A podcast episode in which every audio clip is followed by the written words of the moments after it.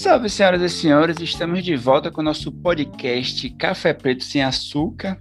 Depois de uma pausa, eu precisava voltar com esse podcast, tratando com o assunto que é o tema do podcast, né? A gente já está aí 55, 56 episódios do podcast Café Preto Sem Açúcar e nunca tínhamos falado de café, o que é, no mínimo, irônico barra um absurdo para os amantes do café.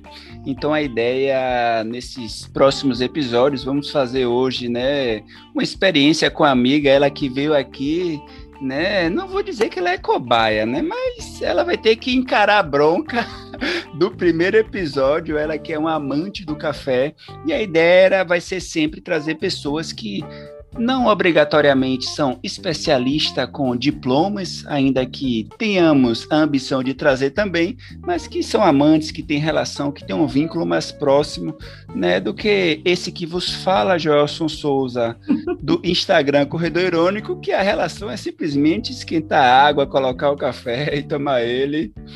Então eu estou aqui com minha querida amiga Lívia Moraes, né, do, do quer dizer, Lívia, se apresente, fale o seu Instagram, que eu acho que as pessoas vão começar a entender que você tem uma relação realmente próxima com o café. Sim, meu nome é Lívia Moraes, é, meu Instagram é cafeína, é, com dois is. Com dois is. com dois is. E eu tenho uma relação com, com o café, apesar de não ser, não ser minha profissão principal, eu nasci numa região de cafés muito bons. É, região também um pouco, um tanto quanto megalomaníaca, mas uma região dos melhores cafés do mundo, não é mesmo? Do Brasil e do mundo. Apenas isso, né? Apenas. Se eu sou de Poços de Caldas, sul de Minas Gerais, uma região que tem um microclima muito especial para o café a produção de café e cresci café, né? Fui alfabetizada em café, né? e depois de um tempo é, fiz curso de barista, mas lá 2009, quando barista era diferente do barista de hoje, apesar de fazer pouco tempo, é, há uma, foi um grande salto nesses últimos 10, 15 anos é, do consumo e da, da profissão. E, enfim, não, não, já cheguei a trabalhar com isso, já trabalhei num café mesmo, como barista, mas não é, nunca foi o meu ganha-pão, assim. Mas é, mas é um assunto que eu gosto, eu gosto muito do café, gosto de estudar café, gosto de provar cafés e sou muito aberta a, abrir, a, a provar cafés, né? E... Acho... Não, eu ia falar. De... Ah, pode, pode falar. falar. E gosto de corrida, né? Importante. Mais de café do que de corrida. eu ia falar que, inclusive, né, fico feliz em você, né, de forma nada bairrista, dizer que em Poço de Caldas. Um está entre os melhores cafés do mundo, porque eu já provei o café de Poços de Calda, inclusive mandar um grande abraço e beijo para nossa amiga Raquel, que é minha querida Raquel. me presenteou com o café aí da região. E eu ia perguntar primeiro, né, antes de a gente entrar no café, sobre a sua relação com corrida de rua quando você começou a correr, como é que foi é, essa sua relação mesmo, né, de se apaixonar pela corrida de rua, e se desde o início você já tinha esse, essa relação do café com a corrida, como é que foi isso, enquanto mais para você, né, que o café, sem sombra de dúvidas, está em sua vida muito antes da corrida de rua. está. É, eu gostaria que a corrida tivesse entrado na minha vida lá quando, quando o café entrou, mas infelizmente não foi assim. Eu sou, eu sempre fui muito sedentária, cara. E aí lá para os eu estava com uns 30 e, e engraçado, porque eu, é, meus grandes amigos de posso ter muito atleta, né? Eu, eu, tenho muitos amigos, a Raquel, Fábio, Ana Paula, uma turma aí que acompanha o Corredor Irônico é a turma do são atletas e né com uma performance muito muito bacana né? Então Raquel então eles falam. E mas eu nunca fui, fui super sedentária, e quando eu estava ali nos 39 anos, começou a, tipo, a luz começou a ceder para minha filha. E aí, você, você escolheu morar em São Paulo. Acho, acho que preciso fazer alguma coisa, né? Acho. Acho, acho que, né, você não, não vai ser assim para sempre, não. Tá na hora de se movimentar. E comecei, né, tipo, bem, sem pretensões, não sei o sem pretensões mentira, né? Porque a gente começa a correr, quando a gente entende o que é correr 5 km, é uma maratona, daqui dois anos vou correr uma maratona, tipo, né? Já começa aquelas. Vou, começa a assistir provas é. de corrida na madrugada, né? Aquela coisa. Mas, é, e aí fui indo, fui correndo, a corrida de rua realmente é uma coisa né, apaixonante, viciante quanto, quanto café, poderia dizer. É, correndo na esteira também. Eu comecei correndo na esteira, né? Porque era o que dava para encaixar ali na vida. Glória a Deus! Gente, você sabe que hum, João mas... Moraes do podcast Ironias da Corrida, o J Maradona, ele me zoa. Maradona. Porque eu comecei a correr na esteira. Tipo, eu comecei a correr, fiquei uns três meses na esteira depois que eu fui pra rua. Eu, eu também.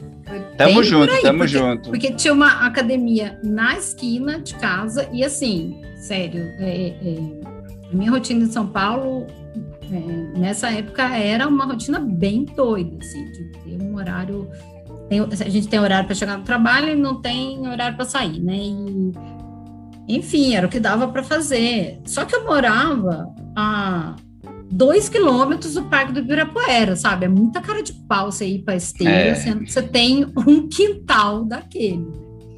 E, mas peguei planilha na internet, fiz tudo errado, fiz bem errado mesmo. Eu peguei planilha na internet, coisa, não sei o que, fui, mas cheguei no 5KM. Ah, me senti Mulher Maravilha, né? Agora, agora eu vou para Agora sou atleta. Agora eu sou atleta. Não, e aí aquela coisa, né? Tipo, motivo para comprar coisa, né? Tipo, ah, vou comprar um tênis, vou comprar meia, comprar. É, ah, preciso ter um Garmin. Deus. Nosso cartão de crédito que lute. Nossa senhora, o trabalho é para isso, né? Mas foi bem, é, foi bem legal. E aí me inscrevi numa prova, é, corri essa primeira. Aliás, para falar a verdade, a minha primeira prova foi uma prova bem corporativa. É, eu trabalho com. Eu, eu sou arquiteta, eu sou dando uma explicação. Eu sou arquiteta, mas eu trabalho com é, projetos de cenografia de eventos. Hum. E nesse contexto trabalhava numa agência e essa agência pegou um evento que era uma corrida, uma corrida de revezamento de equipe de 10 pessoas. É, cada pessoa corria uma milha, né? É, mil e... 1.600. 1.600 metros, né? Metros? 1.600 quilômetros. é, à noite, num parque São Paulo. Então, a gente, é, é, a gente produziu essa corrida, né? Eu fiz a implantação da corrida, fui lá no parque para medir os 1.600 metros e tal. É, e a agência falou: não, vamos entrar com uma equipe, a gente tem que entrar com uma equipe. Quem vai, quem vai sortear? Eu falei: eu quero. Eu quero. Nunca tinha corrido. Me coloca nesse negócio aí. Né? Eu quero aí. Eu quero, só que só tinha espaço para 10 pessoas, né? Só podia uma equipe, teve que sortear e eu fui sorteada. É... Olha aí. aí teve... Não, assim, Aí foi ótimo, né? Porque tava o dono da agência, o diretor-geral da agência, tipo, todos os financeiro e eu. E adivinha, né? Se eu não fui o pior a tempo desses 10. E a nossa equipe foi de 52 equipes, e a gente ficou no lugar 50, né? Eu contribuí muito para isso. Sei lá, eu acho que eu levei uns 14 minutos para fazer um quilômetro e, e 600 e não entendia nada, né? Fui, peguei um tênis, peguei uma bermuda, tipo. Deu aquela velha trotada, caminhou, trotou. Não, eu andei, eu tive as manhas de andar, cara, sério, não. E. Mas foi um. Não, não tinha nem é, desculpa de calor, porque foi às 8 horas da noite, sabe? Foi, foi um o evento é muito bacana, é da Bloomberg até. Hum. E que tem no mundo inteiro, foi a primeira vez que teve em São Paulo, uma corrida bem legal. Tem uns certos obstáculos, tem umas escada no meio, tem que fazer umas curvas bem fechadas e tal. Uma corrida bem interessante. Foi minha primeira medalha e um dos piores tempos das 500 pessoas, 500 e poucas pessoas que estavam lá, mas me orgulho muito dela, tenho ela aqui, ganhei toalhinha, foi ótimo. E, e a partir disso, gostei, bem devagarinho e tal, e no ano seguinte aí eu corri mais para valer, viu? Criei uma rotina mesmo, três vezes por semana, depois eu peguei Fez uma os treinos Fiz os treinos. Não, fiz, aí treinar era só correr, tá? Não tinha dessa de. Nessa época aí, não tinha dessa de fortalecimento, não. Pra quê? Dessa, não, era, era vagina. É, até vocês ferrarem. Né? Aí você é. começa a dar valor. Mas eu entrei numa assessoria na sequência, uma assessoria foi muito legal, um treinamento de, de fortalecimento, foi muito bacana, fui, fui avançando assim, progredindo aos poucos, mas foi muito legal. A saúde ficou ótima, a minha disposição para trabalhar, minha rotina, alimentação, aí tudo muda, né? Você quer comer direito e, e foi uma época bem legal, assim. E aí mudei de assessoria, fui para uma assessoria maior, né? Tipo, erro, deveria ter ficado na assessoria mesmo, porque, é, porque o atendimento é outro, né? uma assessoria grande, você tem ali um turno com 60 alunos, né? O olhar individualizado é totalmente diferente, né? Totalmente diferente.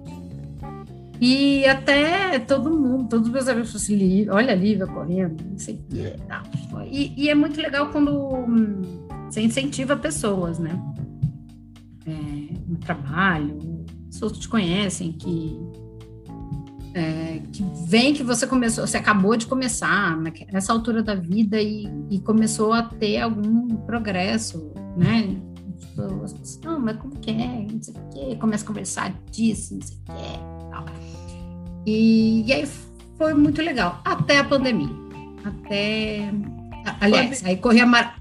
maratona de São Silvestre antes, teve essa, que era o meu Olha objetivo. Aí, meu objetivo, eu falei assim, ó, essa medalha tem que conhece São Silvestre, porque é a corrida que meu pai conhece. Tenho é que a subir a Brigadeiro. Eu tenho que subir a Brigadeiro e tal. E assim, é a corrida.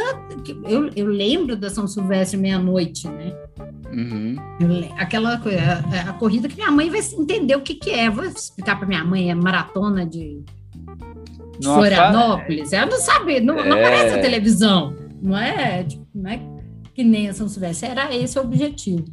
E aí eu corria São Silvestre Passou uma semana, eu enchi a cara, deu uma virada no pé, parei, aí, nossa, aí.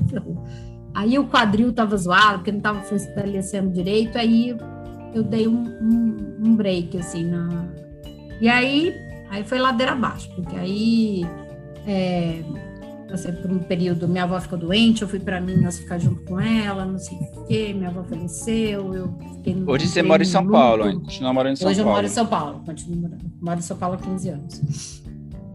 E aí a pandemia, até comecei a ter uma, entrei no grupo do, do, do Jefter, seu treinador, para hum. voltar a correr pós-luto, pós, né, um monte de questões, eu estava bem para baixo mesmo.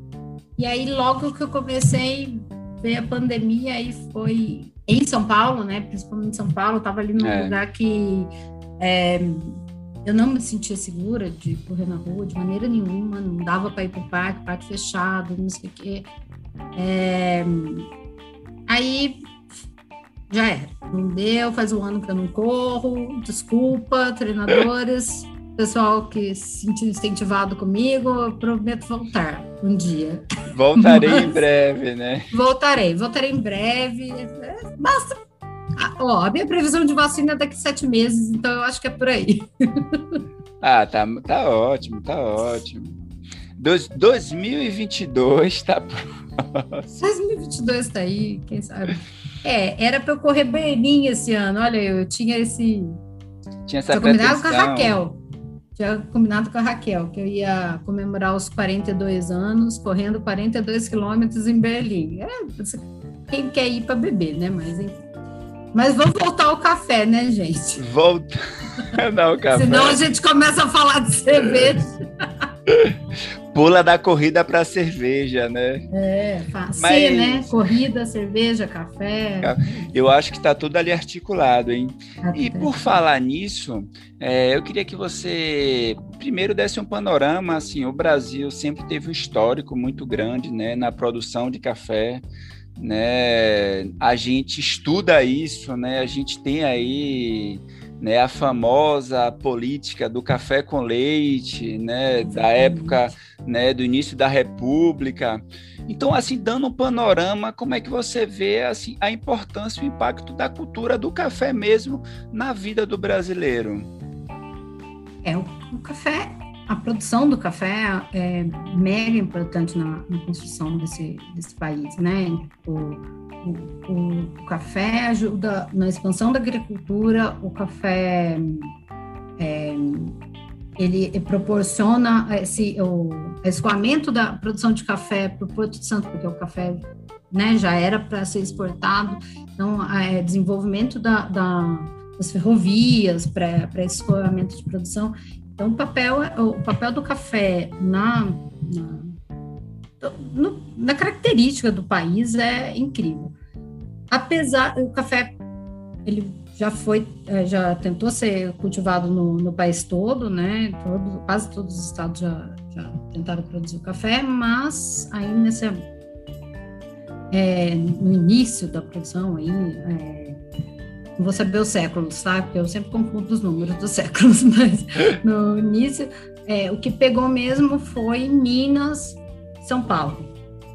É, teve, começo, é, teve na Bahia também tem, na Bahia ainda, né? no Rio, Rio principalmente também. O Rio começou a produzir muito café, mas o, a extensão do Rio é pequena, né? Então foi invadindo São Paulo, invadindo Minas, e em Minas ele encontrou um clima perfeito para a produção. E aí foi e até hoje, né, uma mega produção em Minas. Minas responde por 50% da produção do país. Caramba, ainda hoje é assim? É, é ainda hoje. E eu sou de Ilhéus, do sul da Bahia, é, cidade que é conhecida, né, pelos belos e grandes belas e grandes obras de Jorge Amado, né, pela produção do cacau. E uma das coisas que era muito claro para a gente era que ainda que a gente produzisse o melhor cacau, o chocolate que a gente consumia desse cacau ou era muito caro ou era menor, né? Num café, acredito que tem um pouco essa relação também, né? Como é que foi desde o início mesmo dessa questão de a gente por ter toda essa produção né, extensiva no país em relação à produção do café, em relação ao consumo do café. Né? Eu acho que hoje a gente pode arriscar, né? A gente estava brincando café e cerveja, mas deve ser as duas bebidas é. mais consumidas no país. No país, eu não, não, não sei te dizer o, a estatística exata. É, o, o café é a bebida é, produzida, né? É a bebida mais consumida no, no, mundo. Aliás, é a segunda bebida mais consumida no mundo, só pede para água. É, eu não lembro qual é a terceira, tá? Mas, enfim, das, de bebidas preparadas, o café é o primeiro. É, eu acho, ah, eu acho que a terceira é chá. Hum, é possível, é e, é possível. É, é bem, bem ali. Mas o café, a produção é, é muito maior, né? É, e o Brasil, ele responde é, ele é o maior produtor de café. É, é o terceiro, assim, o consumo de, de, de café no Brasil é União Europeia, né? Eles pegam a, o conglomerado, né? União Europeia é o primeiro consumidor, Estados Unidos e o Brasil é o terceiro consumidor. Mas a hora que a gente fala consumidor, é, consumo per capita, o Brasil vai lá para décima primeira posição. Hum. É, isso que a gente está falando aí de seis, um pouquinho mais de 6 quilos de café por pessoa por ano, né? A Finlândia é, consome muito mais e provavelmente a Finlândia consome o café brasileiro é, e o bom café brasileiro, né?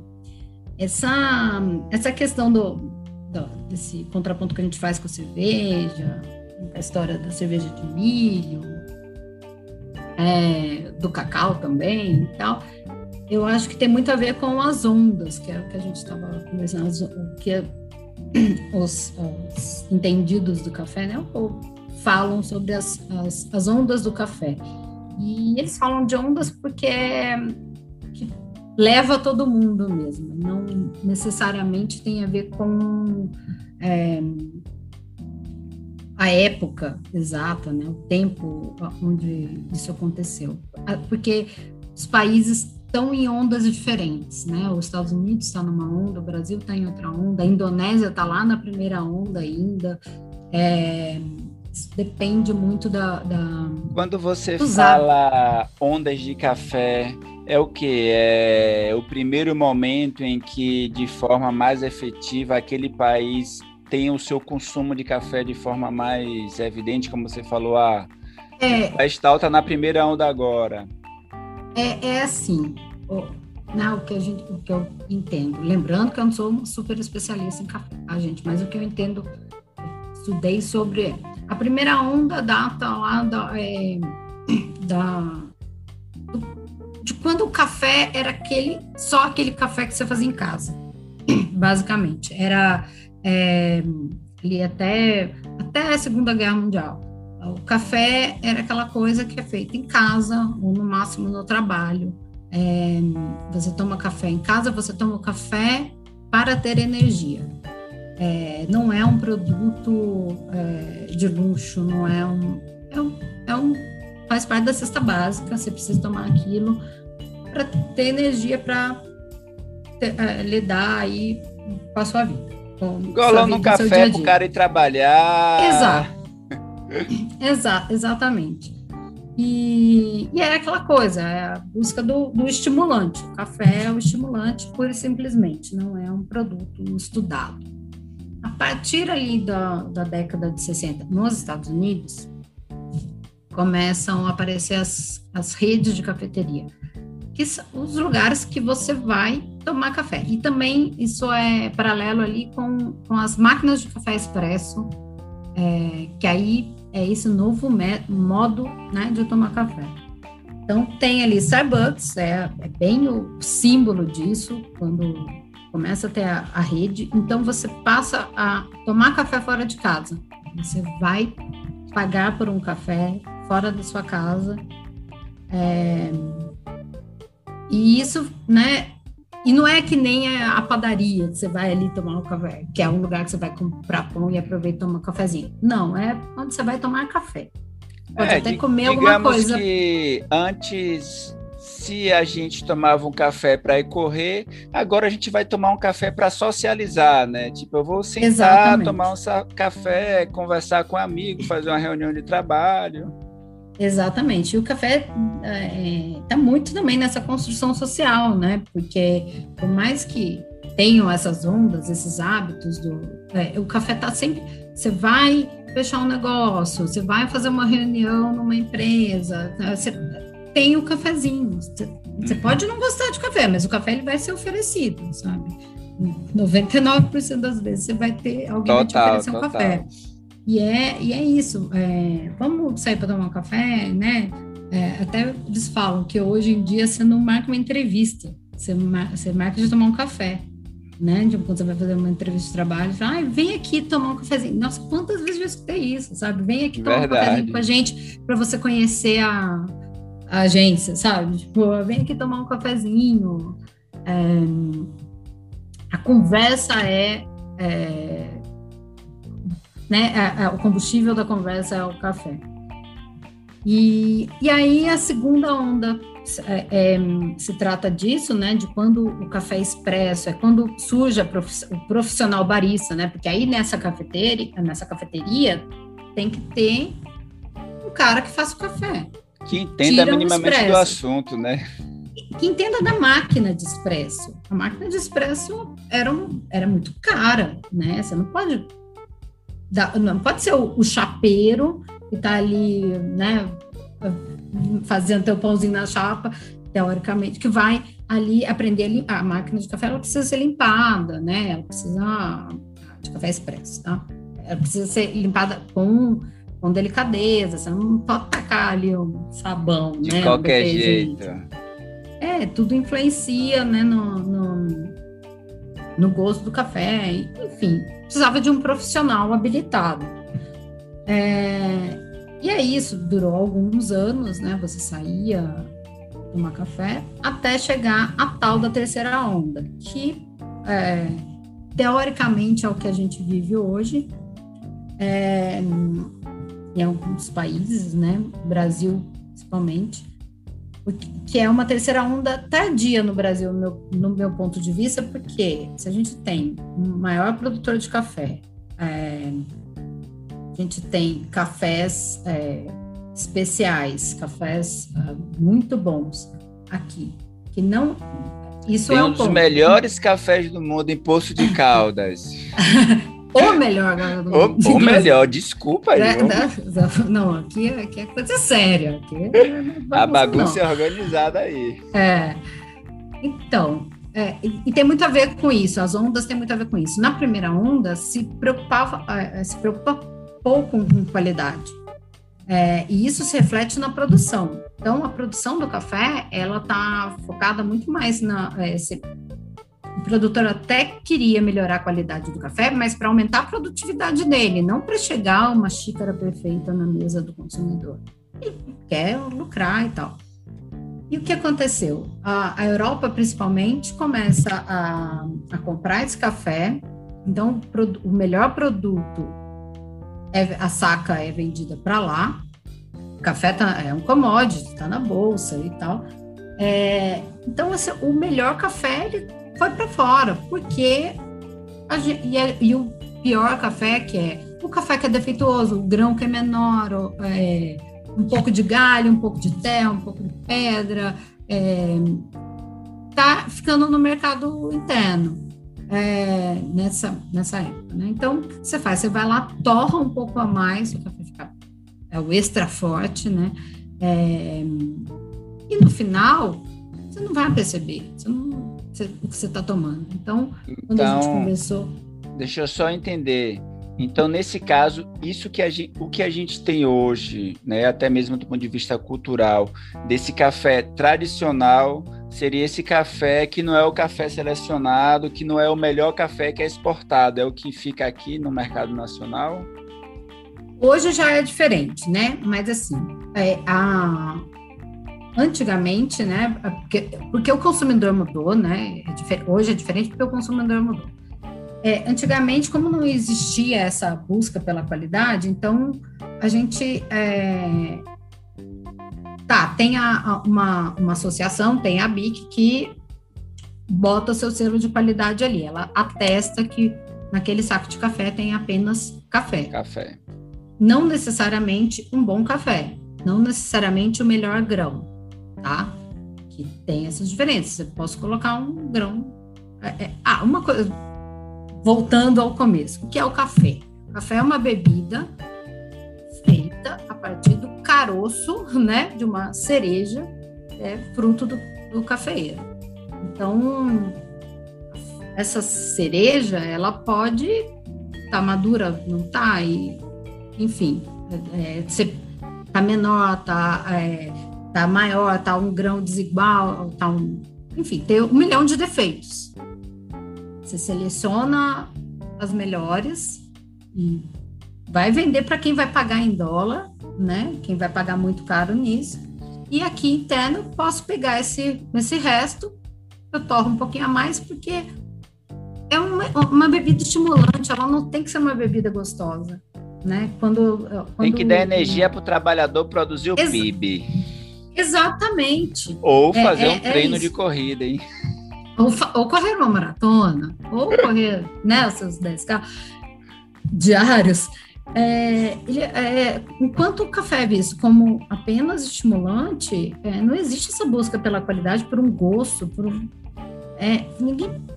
Pô, eu arrisco dizer que as pessoas nem sabiam que era o caroço, né? Que é o, o caroço de uma fruta. E é uma fruta doce, né? Uma cereja doce. enfim, nessa a segunda onda começa a ter uma preocupação maior com qualidade, mas ainda quem pagava mais, até porque que se produz no Brasil, né, alimenta aí quase que o mundo inteiro. É, quando passa a ter essa, essa preocupação, a preocupação também está focada no, no, no, consumidor lá de fora, é, no italiano, no francês, no europeu e no, no americano. Está indo tudo para lá. A terceira onda, eu acho que é a, a onda revolucionária, que é a que a gente está vivendo, e é uma onda aí, aqui no Brasil, eu arrisco dizer 15 anos por aí. Lembrando que eu moro, o Brasil é imenso, eu moro em São Paulo, tenho uma realidade de, de, de consumo diferente de quem está no, no interior. Mas eu também vim de Poços de Caldas, que é uma região de produção de café, então tem essa cultura bem, bem forte. Assim. Então, é, mas, sei lá, você está no, no, no, interior é, do Amazonas, não é uma região de produção de café, embora até tenha, mas não é uma região. Então, é, esse cara lá, não sei se ele vai ter um, um, um acesso à mesma coisa que eu estou dizendo que eu, o que eu estou vivendo agora, tá? Por isso que eu acho que o Brasil ainda vive várias ondas. Ainda vive a primeira, ainda vive a segunda. Dependendo a da região, da localidade, Depend... né? Exatamente. É, essa grande revolução, que eu acho que é a terceira onda, é porque, é, opa, tem um café, meu café ganha prêmio. Pô, eu tô aqui, sou um produtor aqui de Poços de Caldas, tenho um, solo, um microclima super especial, eu sou capaz de produzir um café que está ganhando campeonato lá fora, está ganhando primeiro lugar. E aí eu falo bairrista, mas realmente os cafés de Poços já ganharam algumas vezes campeonatos internacionais de café. Que café é esse? Que, isso foi um questionamento que eu fiz enquanto eu morava lá em. Eu falei, gente, que café é esse? Que, tipo, como assim o café daqui de Poços é o melhor do mundo e já, né, dependendo da safra, é, e a gente não toma esse café? Que café é esse?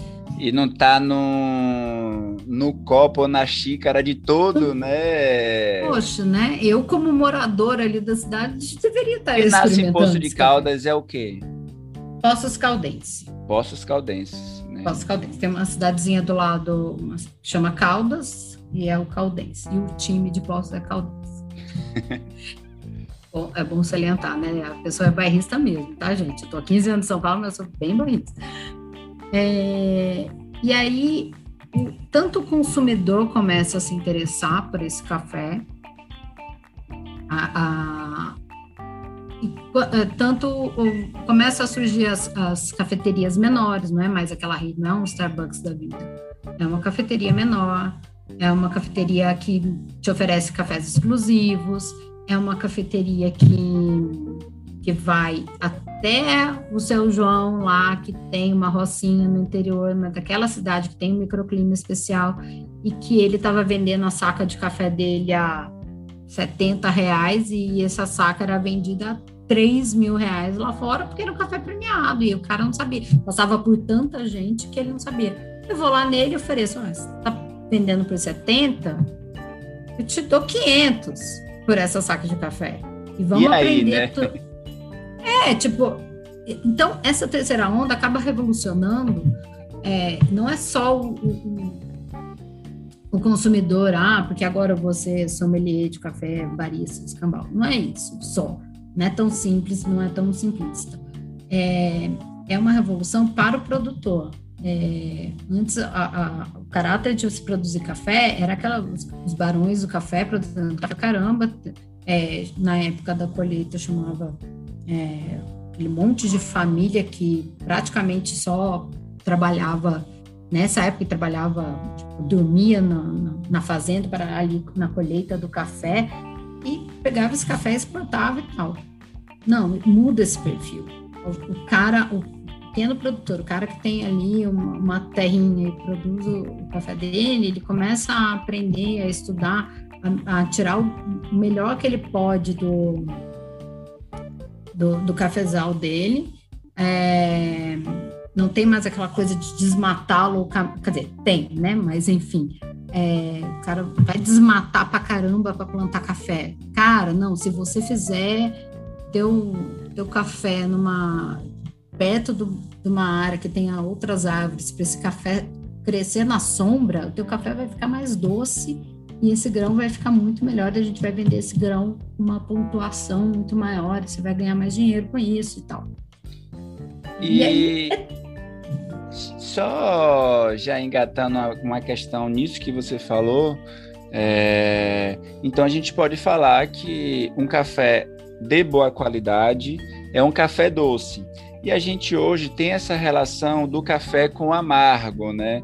Então, uhum. tipo, café bom, café amargo. E você tinha comentado, ah, para eu fazer um café extra forte, o café ele vai ser mais torrado.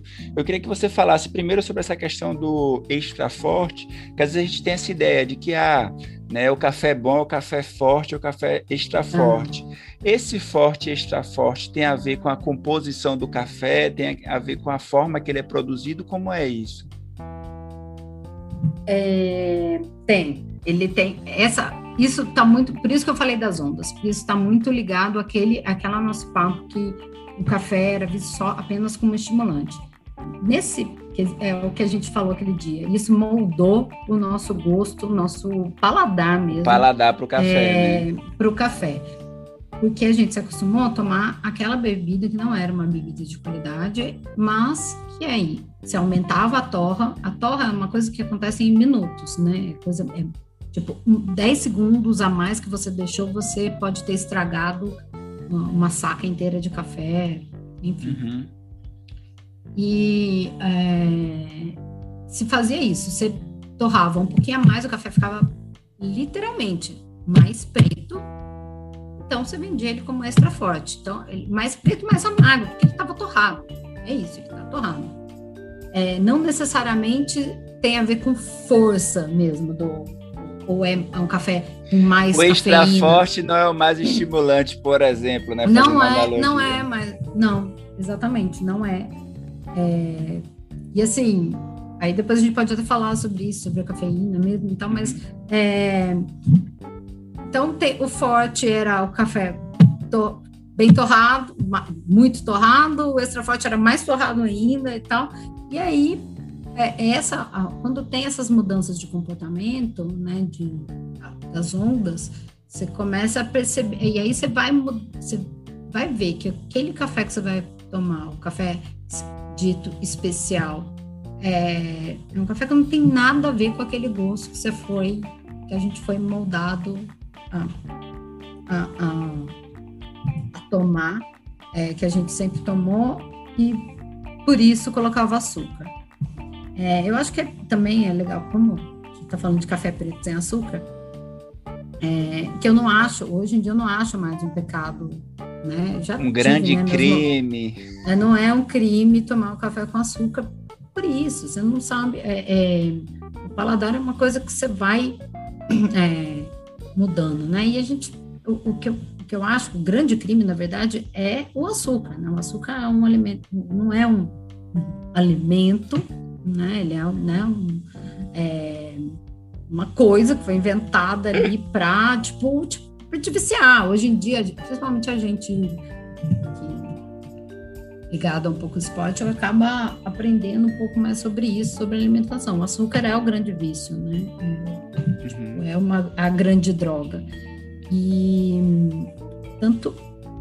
E eu estou dizendo isso porque é, quando a gente fala doce, o sensorial do doce, quando a gente fala do café ser uma fruta doce, é um doce completamente diferente da cana de açúcar do, do açúcar, né? É uma sensação é outra. Por isso que a gente tem que voltar, moldar o nosso paladar para para experimentar, né, para tentar esse outro açúcar, esse outro, essa outra doçura que seria natural para o nosso organismo, né? É, o que acontece é que a gente está aí, eu moldada ali no, no doce de leite. Nossa, Toda é trabalhada no leite condensado. Toda trabalhada no, no, nos doces mineiros. Você acha? É, é, é difícil você tirar isso e mudando seu paladar, mas é perfeitamente possível. Aos poucos você vai vendo. E aí, com isso, você vai percebendo a doçura de várias coisas, né? Várias coisas. É, o café é uma delas. O café é uma fruta doce. Entendi. Então, para a gente tentar dar uma arrematada né, do conjunto dessas coisas que a gente falou, é... eu entendi essa questão né, das ondas do café. Então, a gente teve aí a primeira onda do café que tem a ver com o aumento mesmo exponencial né, da produção. Quando a gente pensa em Brasil, inclusive fazendo parte da construção da nossa, da nossa política, da nossa cultura, do, da nossa locomotiva econômica. A gente tem a segunda onda, que aí eu queria arrematar porque é uma dúvida minha. A gente tem a uhum. segunda onda, que é sobre essas grandes cafeterias, você deu o exemplo aí do Starbucks, que na minha, quando você falando, tipo, é como se para mim eu não vivia a segunda onda, entendeu? Para mim é muito mais presente a terceira onda, né, de ter as Sim. cafeterias, de ter acesso, né, ou mesmo que não seja financeiramente, mas eu saber que existe uhum. vários produtores locais que vendem uhum. agora um café que em tese a gente chama de café especial ou café gourmet, que é mais acessível né? Então isso, então a sua terceira onda para mim, digamos que foi algo que eu vivi. Claro. Né? Uhum. E a questão da segunda onda, eu acho que boa parte do Brasil, em especial, quando você não está nas grandes metrópoles, tipo, né, o cara dos interiores, o cara não vai ter um Starbucks ou qualquer outra grande cafeteria, né? Não, mas ele tem a máquina de expresso numa padaria, por exemplo. Ah, entendi. A segunda onda então, então tem, tem, a ver também com isso, né? Tem a ver com, com a máquina, né? Tem a, com hum. o método de preparo do café. E ah, aí, durante muito tempo, a gente, é, que eu acho que é uma coisa que bem, que, que a gente pode dizer que é o que marca a segunda onda. A gente achava que café bom era café expresso, que a gente é aquele que a gente pagava na rua, né? Ou imagina, a empresa tem que ter uma máquina de expresso, né? Para aquelas expresso automáticas, grandes empresas, assim, sabe? Que você ia para ter uma reunião, sai um cafezinho da máquina de expresso que é para o cliente, né? Para o funcionário da empresa é o café ali da garrafa térmica. Então, o café chique era o café expresso. A terceira onda também é, tem a ver com os métodos de preparo. por isso que eu acho que ela é bem revolucionária, porque ela vai do produtor, ela dá o espaço para o barista virar estrela na, na, na, terceira onda, porque não é mais o cara que. Para você ter uma ideia, quando eu fiz meu primeiro curso de barista em 2009, é, o curso de barista era um cursinho rápido e tal, é, é a busca do expresso perfeito o expresso, café expresso. Você sabe? quer ser Ou... um bom barista, faça um bom expresso. É, você vai atrás de fazer o expresso. Hoje, e a gente falando, tô falando de 2009, eu fiz o, o curso de barista no Museu do Café em Santos, tá? Tipo, um lugar do café, assim. É, hoje a gente está em 2021 e assim, a gente não, aliás, já bem antes, gente não fala mais que um barista é um cara que faz expresso. Aliás, o barista hoje em dia, o que ele menos consome é o expresso. Gente está falando de uhum. métodos de extração que você consegue é, extrair o melhor do café, seja por pressão, seja por é, né, usando filtro, seja tem um monte de outros é, métodos interessantíssimos e cada um é, extrai uma característica do café, às vezes, é, né, consegue é, acentuar uma característica do café de acordo com a extração que você faz, né? Então, é, eu acho que tem isso.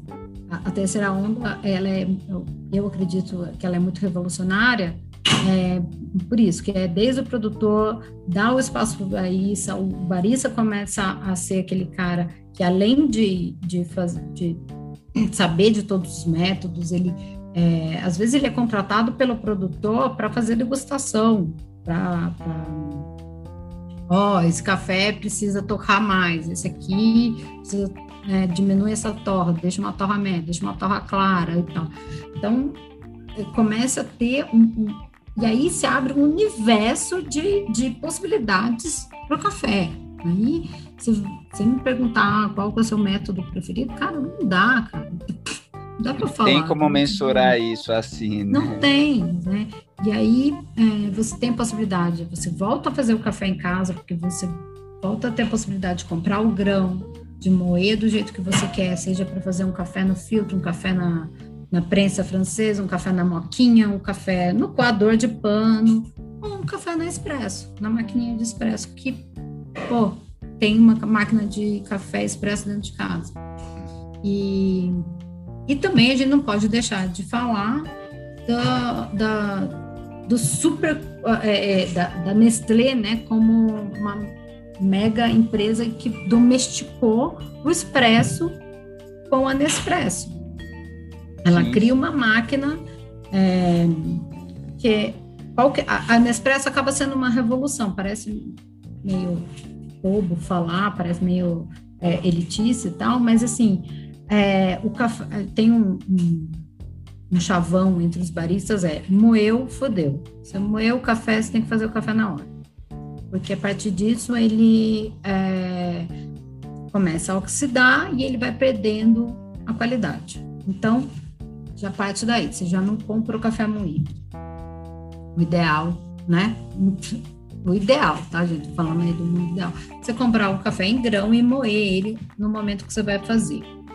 Isso, todo mundo tem um moedor em casa? Não, não tem. O que a, a Nespresso faz? Ela cria uma cápsula de alumínio é, de, de, alumínio e de plástico, né, que virou um grande problema de sustentabilidade depois, mas enfim, ela consegue criar uma cápsula e um, um, um processo na maquininha que consegue é, manter todas as qualidades do café naquela cápsula e na, na, construção da máquina você aperta um botão, ele solta uma pressão naquela cápsula e sai um café expresso beirando a perfeição. Se não, não vou dizer perfeição, ele sai é, o mesmo café em todas as casas. Sai no padrão, né? Ele vai sair no padrão. Se você tem um restaurante, é, um bom restaurante, né, que, né, um, um chefe e tal, mas você não tem um barista ali para finalizar sua, o seu jantar com um bom café,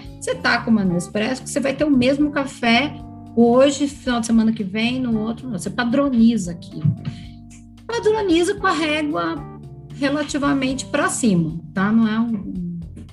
É, não é um negócio meia boca. Não é um negócio meia boca. E você facilita. Aí você, pô, você compra uma máquina de 300 reais, você tem uma cápsula, a cápsula é cara e tal, mas enfim, você tem condição de fazer um café expresso de qualidade sem ter uma trabalheira. Você aperta um botão e sai o café. Então, assim, não deixa de ser uma revolução. E a Nestlé, como grande né, marca, ela tem acesso a fazendas de café do mundo inteiro. Então, ela pode é, comprar café do mundo inteiro e fazer uma linha de cafés de todos os tipos e oferecer tudo é, é, café da Etiópia, café da Indonésia, do Guatemala, da Colômbia, do Brasil. Inclusive, é, eu quando fui, eu fiz um tratamento, né, dentário, acho que foi no final do ano passado, e inclusive um dentista, né, que é amigo meu, e aí ele me ofere, ele, ele sempre oferece café, né, ele, ele brincava, né, a gente precisa é, derrubar esse mito que você não pode tomar café antes de ir no dentista, então tome um café aí.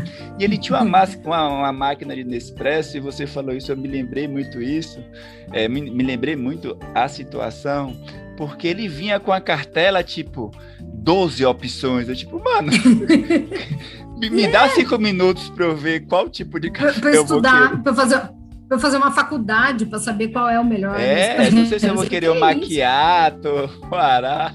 É, tem uma infinidade de cafés, né? E assim, é um botão, isso facilita muito a vida, sabe? Tipo, bom, beleza, eu, Lívia, gosto de café branco, adoro o ritual de moer, de fazer, ai, hoje qual método eu vou, sabe? Mas assim, você tá correndo, você precisa sair, você vai treinar às 5 e meia da manhã, é, voltar para casa correndo para tomar um banho para ir trabalhar.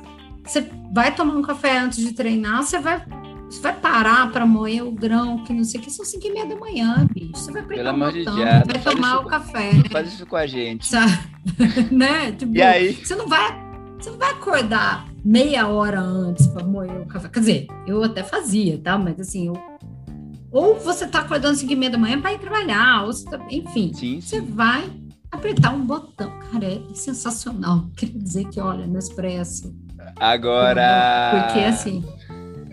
Não, eu ia falar, dialogando com boa parte da população ao qual esse que vos fala se inclui, é, que não utiliza nem o café Nespresso, nem os grãos de café que são moídos, mas que utilizam o tradicional, que é o pozinho, a vácuo e tal. É uma pergunta básica.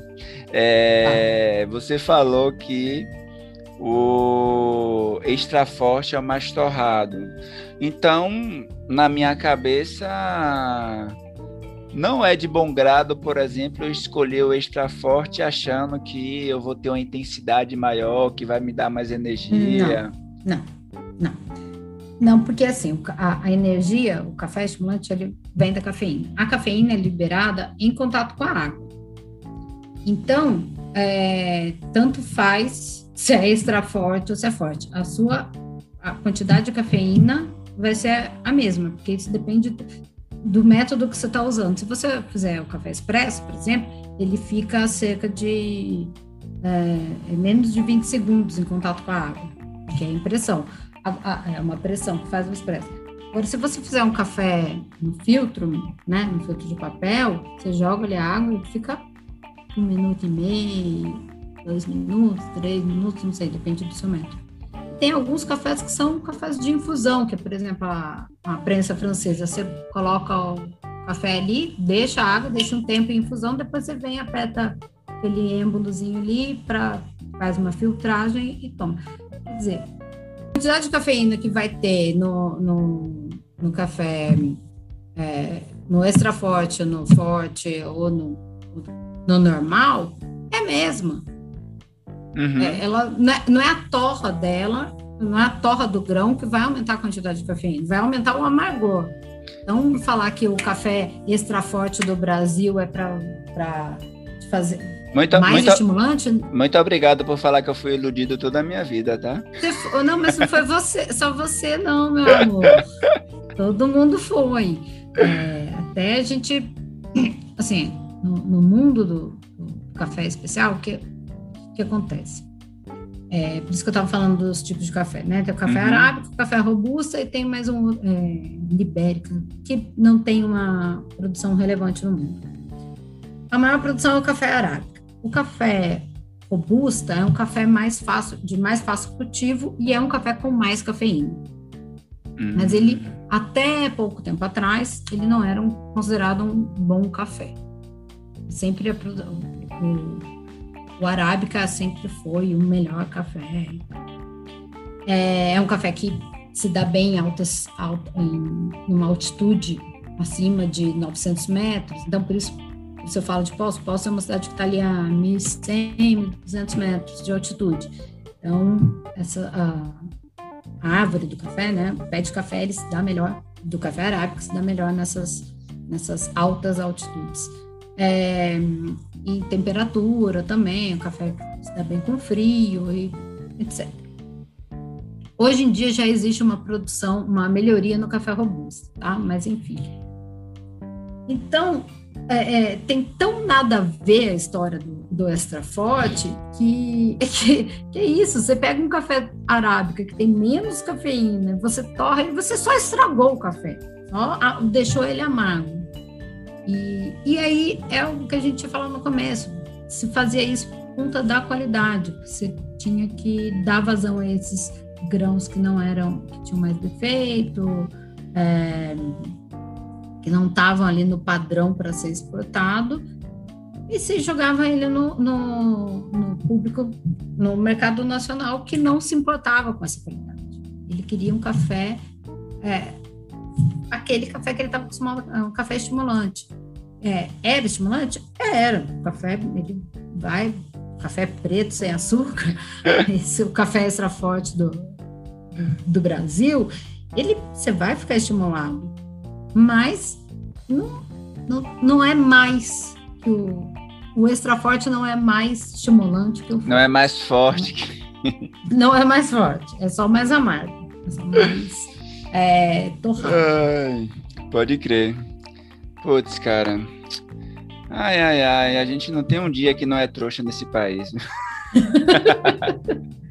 Tô zoando. Não, não, não, não, não que realmente a gente não tem um dia mesmo, tá? Mas mas é aquela coisa, você começa a estudar sobre um assunto, aí você se sente trouxa a vida inteira. É... Aí você vai lá, muda, começa a tentar entender de cerveja. Putz, você foi muito mais trouxa, porque você tomou muita cerveja também. É, exatamente. Né? Então, assim, eu tomo qualquer coisa. Vida é o que, eu te segue. falei, né? vida que segue. O café também tem a questão afetiva, aquilo que a gente falou. Não, total. As relações.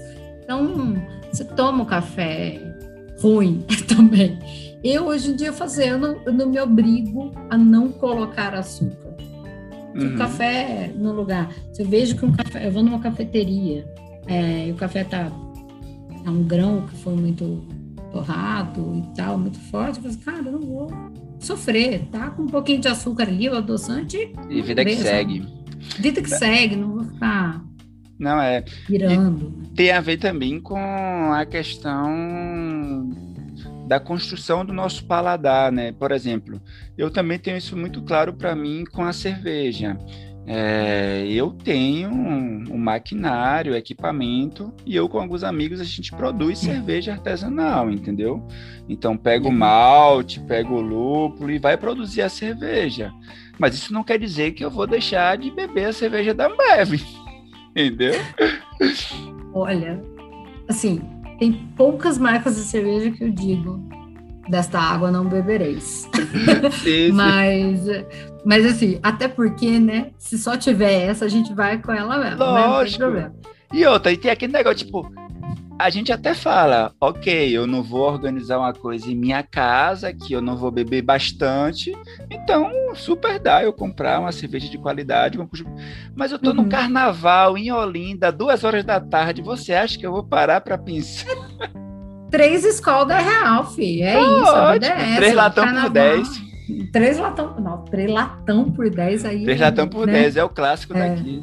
É o clássico? Não. É, não. Beleza, já foi, mas eu acho que no último carnaval era a escolatinha, era a pitoquinha. Mas eu acho que é, que é, que é isso, cara. Porque aí é aquela, o lance do, da construção social, do relacionamento, do, tipo, você tá churrasco com os amigos, que a bebedeira vai ficar a tarde inteira bebendo, você não vai tomar uma IPA Entendeu? Porque você vai tomar duas, vai ficar desse tamanho, você não, tipo, não vai. Entendeu? Você vai tomar, sei lá, que, né? Ó, a escola, a Heineken e tal. O café é a mesma coisa. Eu não vou chegar na casa da, da tia, avó, que vai vir tomar um cafezinho, que não sei o que, fiz aqui para você, e tipo. E, não, e vai deixar de tomar aquele café porque é o café extra forte que ela comprou no supermercado, nem a vácuo. Entendeu? Eu não, eu não, não vou ser essa pessoa. O melhor café para mim, eu falei, o melhor café do mundo, por mais que eu tenha estudado, é o café que meu pai faz. Que meu uhum. pai ferve a água com açúcar. Sabe? Não tinha sensação e vai que vai. E vai. Não, e passa assim, ó, passa a, a, aquela calda não é nem água, é uma calda. E, fa, e ferve a água, né? E, e, pô, e passa, e queima mais o grão, e pô, e tá lá em Poços de Caldas e tal, e, e beleza, para mim é o melhor café, independente. É café afetivo. E. Então, acho que tem muito a ver mais com a companhia do que exatamente o que você está vendo. Não, e a gente chegando ao final de, desse nosso episódio, qual mensagem você deixaria aí para a galera que é amante da corrida, que é amante do café, né, que muitas vezes talvez não tenha experimentado ainda um café especial, um café de grão? Ai, vou falar uma coisa que eu, eu li hoje, me preparando para esse podcast, descobri uma coisa que foi péssima. que foi. E assim, a gente não precisa de café ao acordar. Eu queria morrer quando eu li isso. É péssimo, mas é verdade. Porque quando a gente desperta, a gente já está com cortisol ali, o nosso corpo já está desperto. Então é meio desperdício você tomar o café para isso. Eu diria então você... que é uma boa muleta, né? Então é uma desculpa é uma muleta. que tem, é. a desculpa de não, gente. Já que eu é. estou acordado, né? Exato. Não, mas eu acho que é, não é totalmente. Eu acho que assim a gente a gente quando vai correr uhum. de manhã, para quem corre de manhã, você acorda antes do sol nascer. Então, né? Não tá claro, não tá na hora de você acordar. Você acordou antes. Então, tem que tomar aquele cafezinho para ativar ali o cortisol, para ativar, para avisar, ó, dia já está começando um pouquinho vamos antes. nessa, é. Vamos nessa. Não tem luz do dia, não tem sol, mas vamos nessa, precisamos acordar. É, eu acho que é muito mais tradicional esse lance do, do café, café da manhã, né? O café da, do acordar. Mas o que eu acho que eu posso deixar de mensagem é estejam abertos para experimentar o café especial. É, eu não falo café gourmet, eu falo café especial. É, não, é porque tem mesmo uma nomenclatura e tal.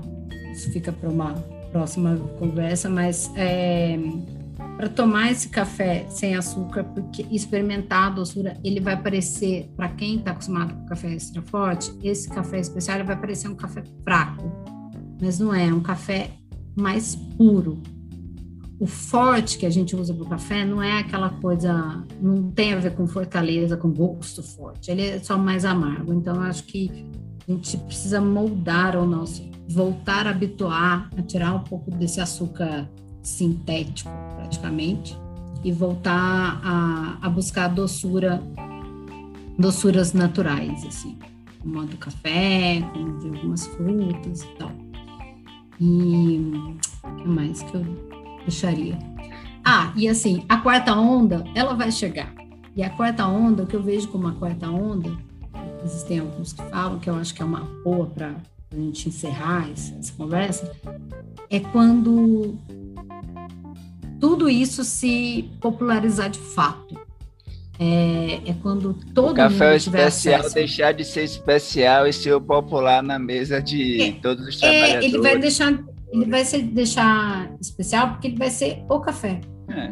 O café vai ser isso, entendeu? O café, é, não vou ter que dar nomenclatura, é, é, notas, né? Você pode ter notas porque aí você vai ter um café extraordinário para, né, para concurso e tal. Mas quando esse café chegar na mesa de todo mundo, principalmente falando né, de todo brasileiro, é, eu acho que é, aí a gente pode falar de quarta onda, que é quando todo mundo tem acesso na venda da esquina a um bom café, é, a fazer um, a, ter uma, um produto de qualidade, falando muito pela qualidade, não é de frescura não, é de você tomar o café, o bom, o bom grão, né, ele tá acessível tanto de preço, de valor, quanto de você ter condição, né, de, de achar ele facilmente, né? Ter acesso. Exatamente. Ah, maravilha, querida. Gostaria de agradecer, né? Gostaria de agradecer também Agradeço. a todo mundo que está nos escutando até esse momento. Gostaria de informar que a minha ideia era fazer um episódio de 20, 30 minutos. 20 minutos. 20 minutos. Eu, eu tô dizendo, gente, eu vivo, eu me iludo facilmente com as coisas. Não existe, não existe. Mas foi maravilhoso. Eu sempre brinco no podcast também, Ironias da Corrida, né? Pra galera da corrida também nos acompanhe lá. Que episódio bom é aquele que a gente não percebe quando fala, eita caramba, a gente precisa acabar porque já e você não e a, e, a, gente não consegue acabar. Mas foi maravilhoso. Gostaria de agradecer. Ah, eu que agradeço. Eu que agradeço, foi Pode ótimo. se preparar que, falar. sem sombra de dúvidas, te convidaremos para outros momentos aqui no Café Preto de Açúcar. Muito obrigada, Joelson. Adorei, adorei participar dessa primeira edição falando de café. De café. Do, de café. Pode me chamar assim. E não sou especialista, por favor, se eu falei alguma besteira aí, os especialistas de café não me matem. Me perdoem, não, né? Não me cancelem. Oh, meu Deus. E tamo aí, tá bom? E lembrando, seu Instagram é arroba cafeína com dois is, né? Isso, cafeína com dois Is. Show de bola. É isso aí, galera. Valeu, é nóis. É nóis. Beijo.